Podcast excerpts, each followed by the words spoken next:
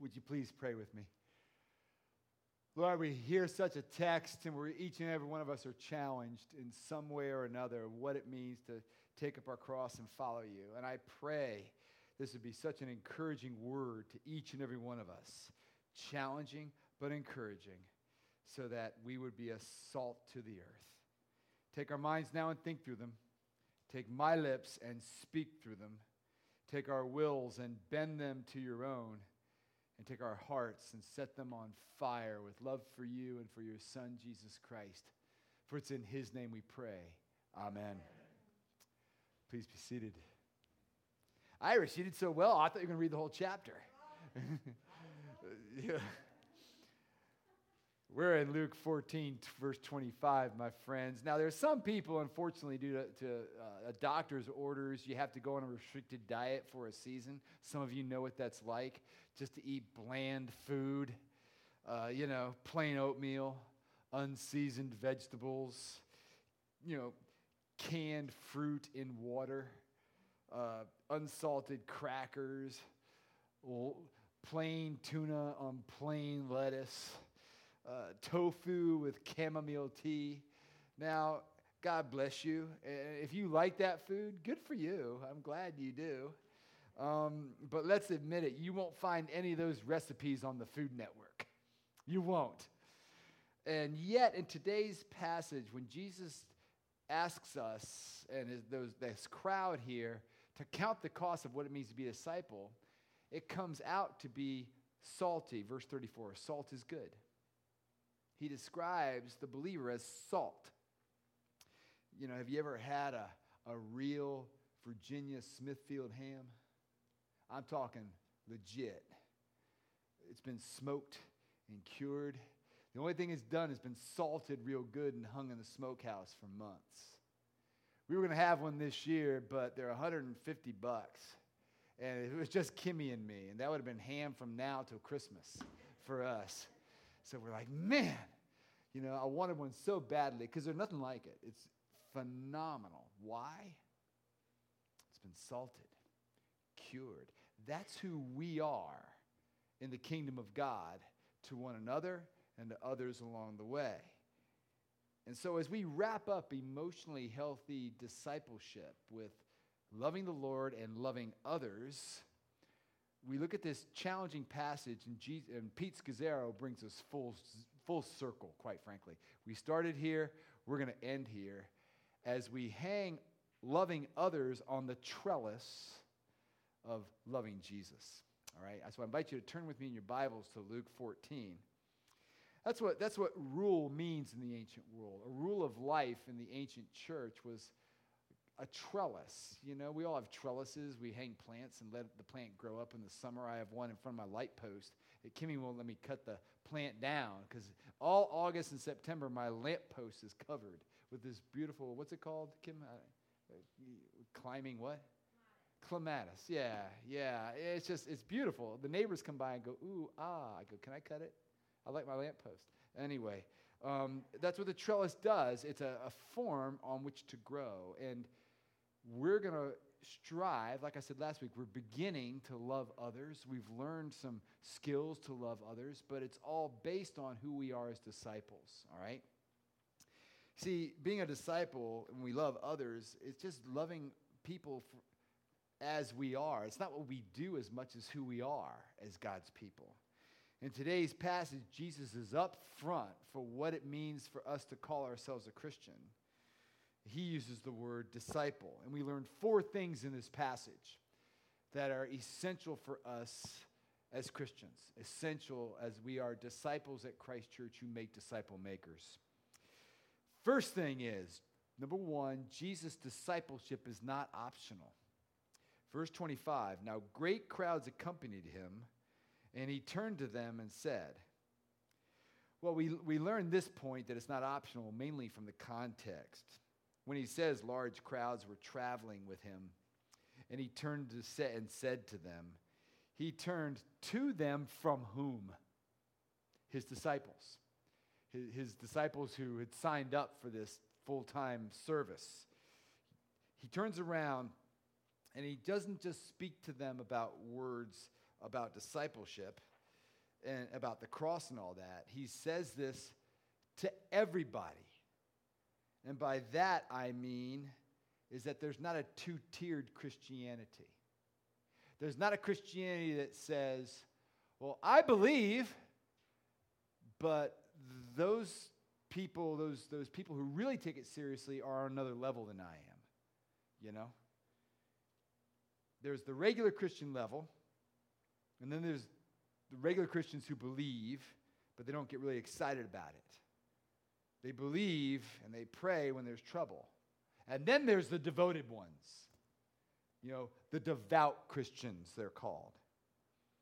They're the people who are all in on Christianity.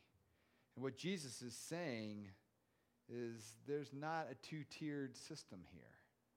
There's one system. And if anybody wants to deal with me, they have to take up their cross.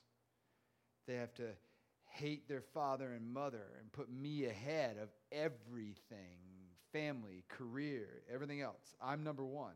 Full, complete, sacrificial standards. Discipleship. There's not two. To be a disciple, to be a Christian, is to say, I'm all in. You can't say, I'm a Christian, but I'm not into that. No, there's, there's not two standards. Don't you hate mobile phone bills? You know, they said $40 a month.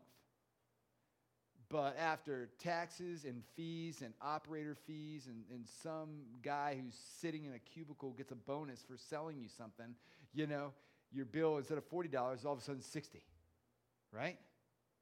Why?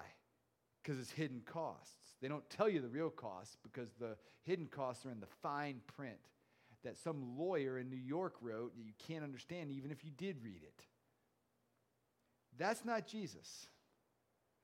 There's, there's one standard and one standard only, and he's up front about it. He doesn't hide the cost, he doesn't hide the difficulties, he doesn't hide all the difficulties that we may endure as a follower of Jesus. To be a Christian is to be a disciple to put Jesus first and to kiss everything else goodbye. We're going to follow him. So, first of all, discipleship is not an option for you. Secondly, being a disciple at times is surprising.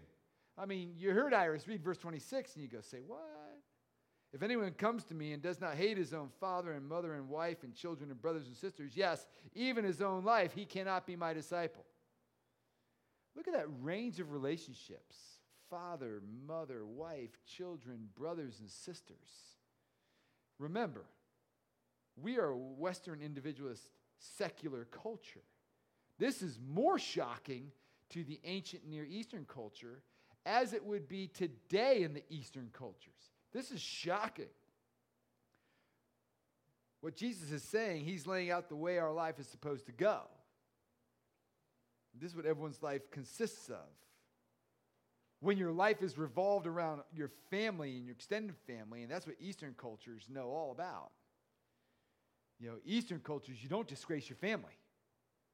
You don't marry somebody unless your family approves. If you're madly in love with someone and your family doesn't approve, you wouldn't think about marrying them. They, they all know how vastly important. You don't, you don't move away from your family. And what Jesus is saying, he's looking at the normal agenda of such a person's life, and he's saying, You can put me first. You have to be willing to kiss that all goodbye.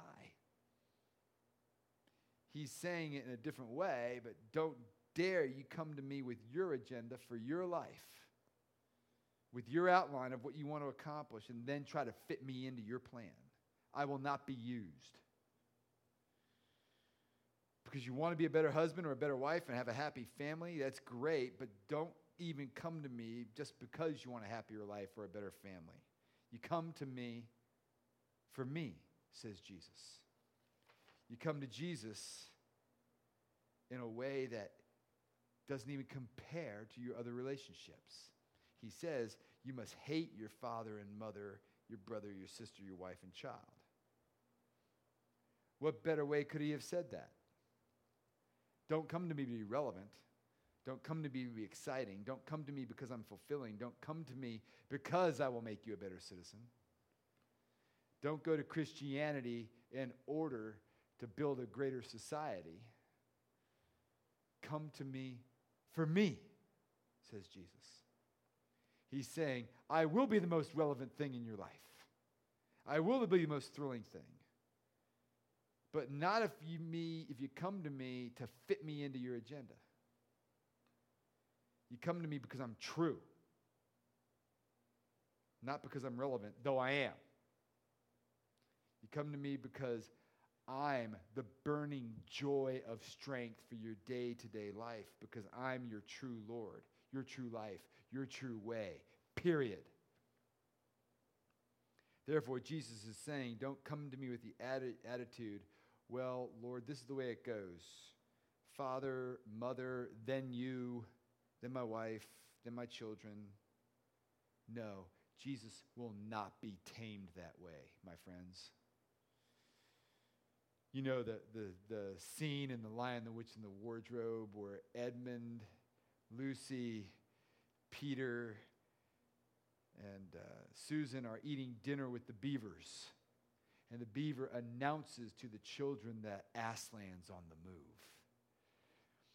And he describes Aslan for who Aslan is. He's a lion. And Edmund foolishly says, A lion? Is he safe? you know this. I've said this often, right? The beaver just laughs and goes, Safe? Who said anything about safe? Of course he's not safe. But he's good. He's the king, I tell you. And what Jesus Christ is saying to us in this passage is I'm not safe, but I'm good. You have your nice little suburban life outlined and planned out and all, but don't try to fit me into that. Don't make me the ends and the means and the life, your life the end. Your life is the means, and I am the end, says Jesus. When you come to me, you're not a disciple unless you come to me and say, Lord, I'm with you, whatever. So let me ask you 16 weeks of loving God, loving your neighbor, loving others. Is your life with the Lord a little bland? Do you just pray sometimes? Go to church? Go to church sometimes? You believe? but you're basically believing your life and things are going pretty well, and every so often you turn to God for spiritual strength. Is that you? Well, that's not the life Jesus envisions here.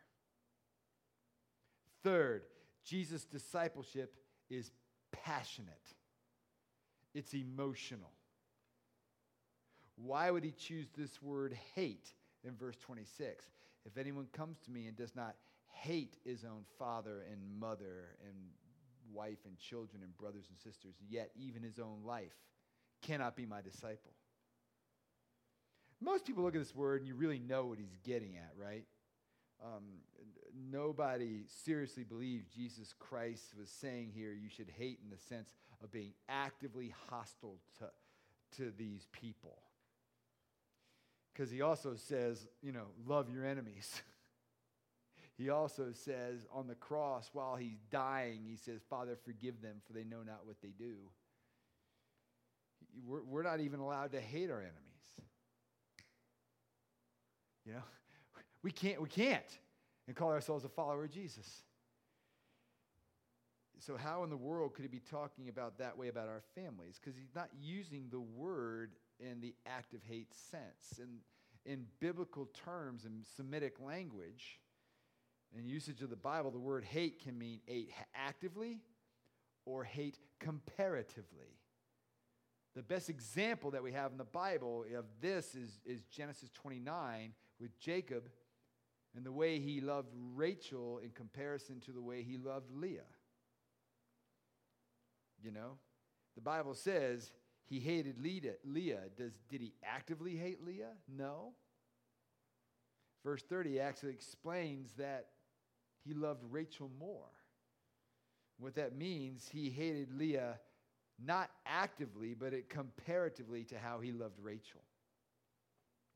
His love for Rachel was so incredibly great that his treatment of Leah, even though he wasn't mean, he didn't curse her, he was affectionate with her.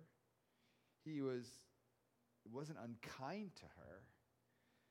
But compared to Rachel, his attitude toward Leah was hate. It was a comparison. And suddenly, then you realize what Jesus is saying here. What he's saying that he wants his disciples is, I want you to love me. I want and offer a kind of love that will make all those loves pale in comparison. I don't want sentiment. I don't want just an inspirational feeling at the end of the sermon.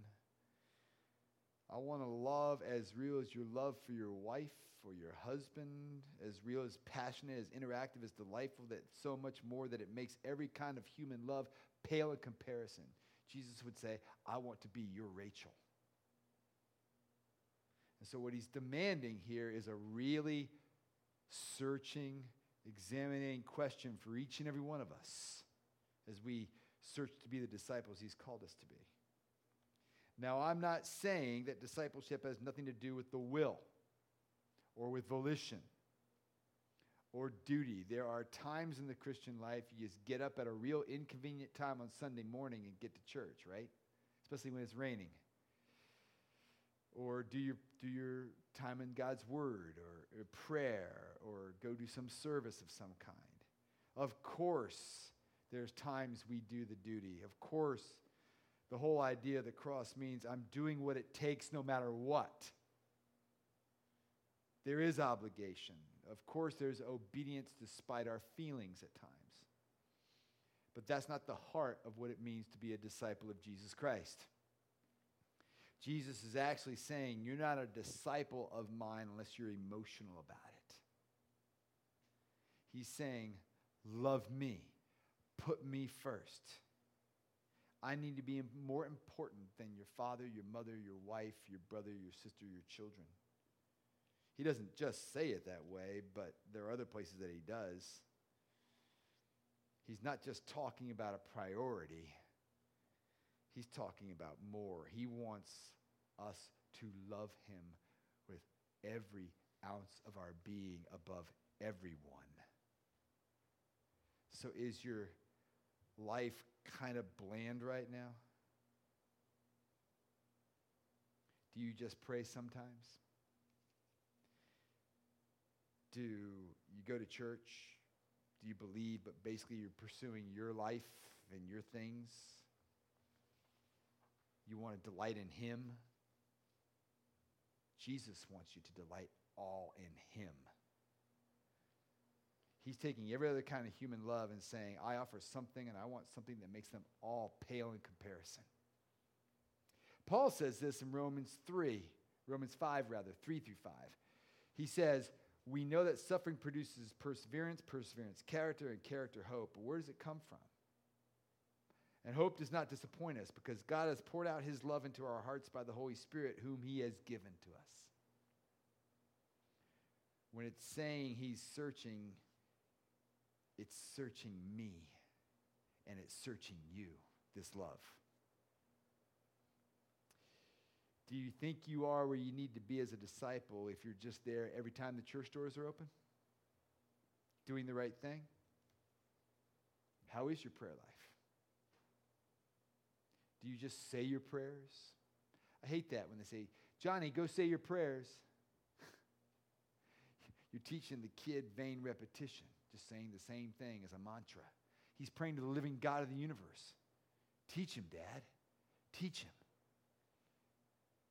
Because God wants to have a sense of communication and delight.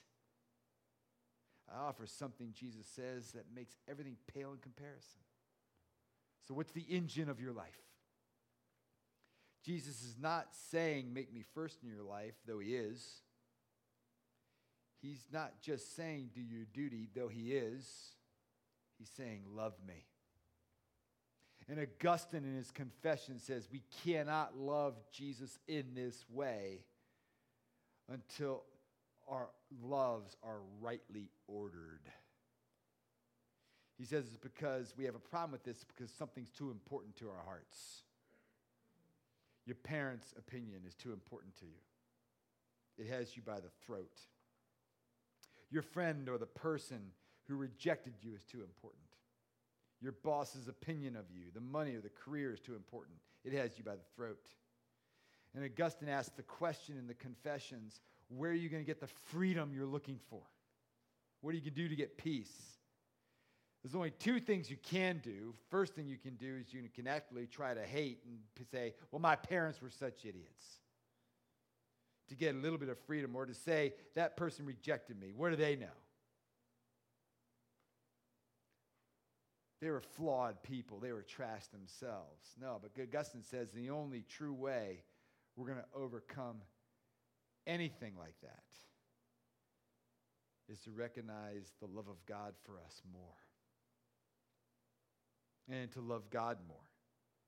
He says the thing you need to go from being a coward to being bold, to go from being a bitter person to a peaceful person, the thing you need to go from being inferior to being confident. The love of Jesus Christ has to be so real that it eclipses all of the things. In other words, you don't love anything too much, you love Jesus Christ too little in relationship to them. Therefore, the essence of a transformed character, the essence of what it means to grow in discipleship, is to hate all these things comparatively and let Him be the Rachel of your life. You really have to have that kind of love. You really have to receive that kind of love. That's the essence of what it means to be a disciple deeply emotional and passionate. A disciple of Jesus Christ is someone who is emotional about Jesus Christ. And you're not a disciple unless you're not emotional about him. That's what he's saying. I want you to put me first. I want you to love me. And you might ask, well, how in the world do you do that? Love him the way Augustine says. Do you just muster it up? No. Look at verse 27. Whoever does not bear his own cross and come after me cannot be my disciple. We take up our cross and we follow Jesus. Notice he doesn't say, take up my teachings, take up my example. Because if he did, like other religious teachers do, you just get crushed under that weight. I mean, Read, read Matthew 5 through 7, the Sermon on the Mount. And just see if you can do, live that. Don't envy anyone. Forgive everybody. Be poor in spirit. Who lives that way? Right? No, he, he doesn't. That's not what he's saying. He said, take up your cross. And you might think, well, that sounds horrible, very negative. Actually, it's not at all. You know, he says to take up that cross can only mean one thing it means you must put yourself in the place of a condemned criminal. And it's not actually awful at all because the condemned criminal that we're speaking about is Jesus Christ himself.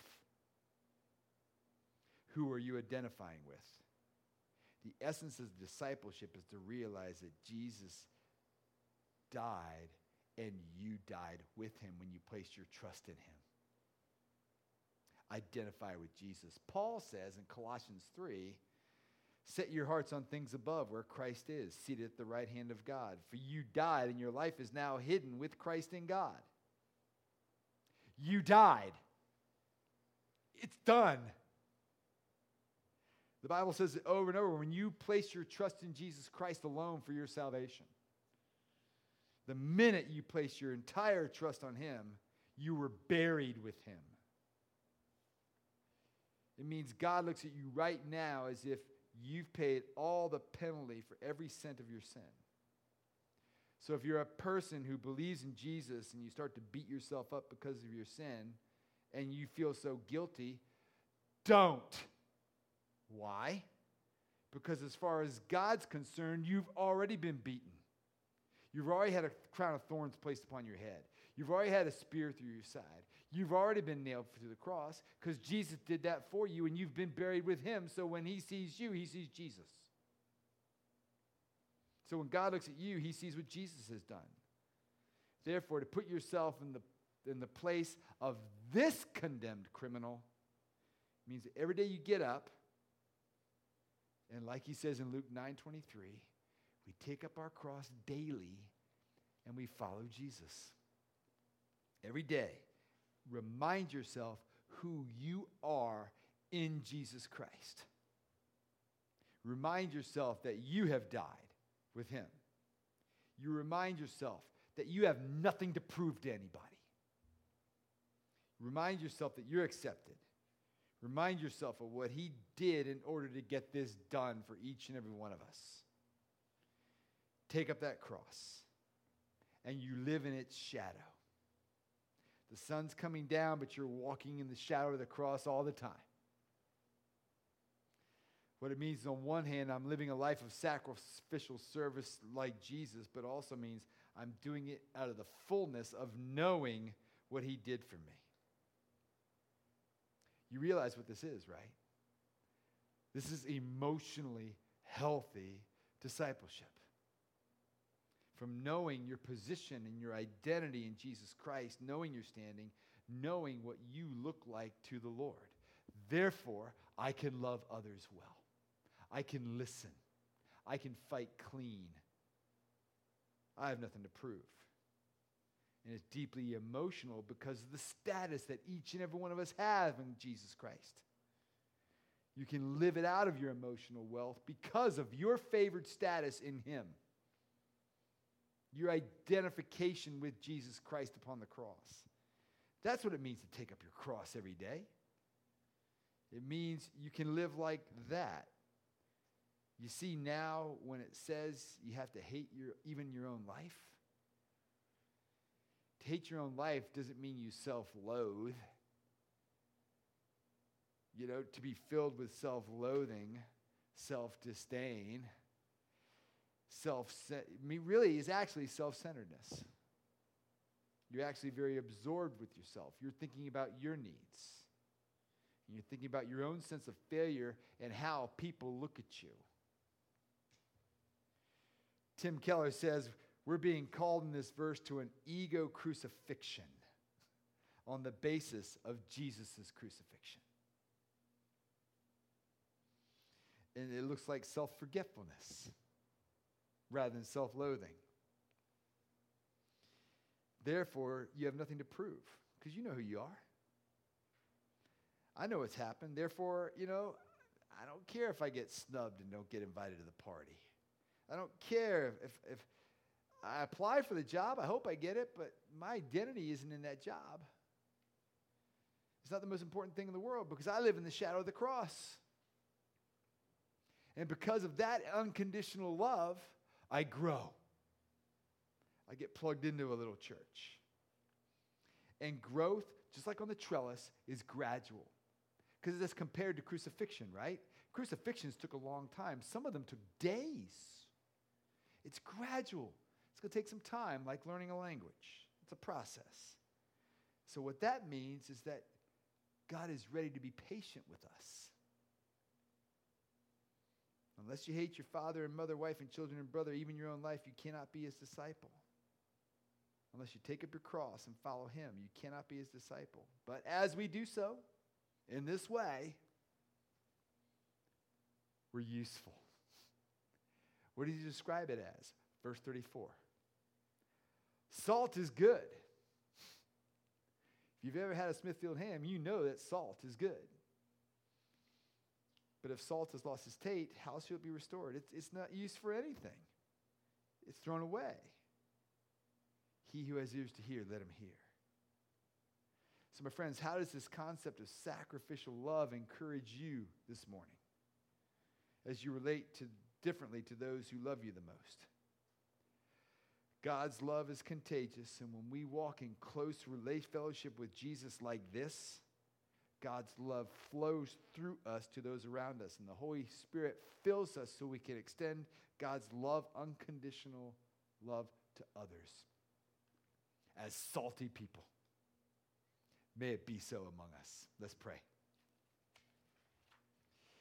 Heavenly Father, I ask that you would come now and you would give this to us today, every one of us, as we are listening to this passage. It's one of those hard sayings of Jesus, and we've probably been, you know, poked at some point. And Lord, there, there may be some here this morning who feel that this whole thing sounds incredibly unreasonable, and only a religious fanatic would pick up this kind of faith. And there perhaps are those who are despondent because, in spite of the fact that discipleship is based on identification in Jesus, there are people who just don't understand what that means yet. It's just a concept to them. And as a result, the whole thing seems crushing to them. I pray that you would move us, Lord, that we would have a passionate faith in you. Convict us where we're falling short encouraging us where we're doing well.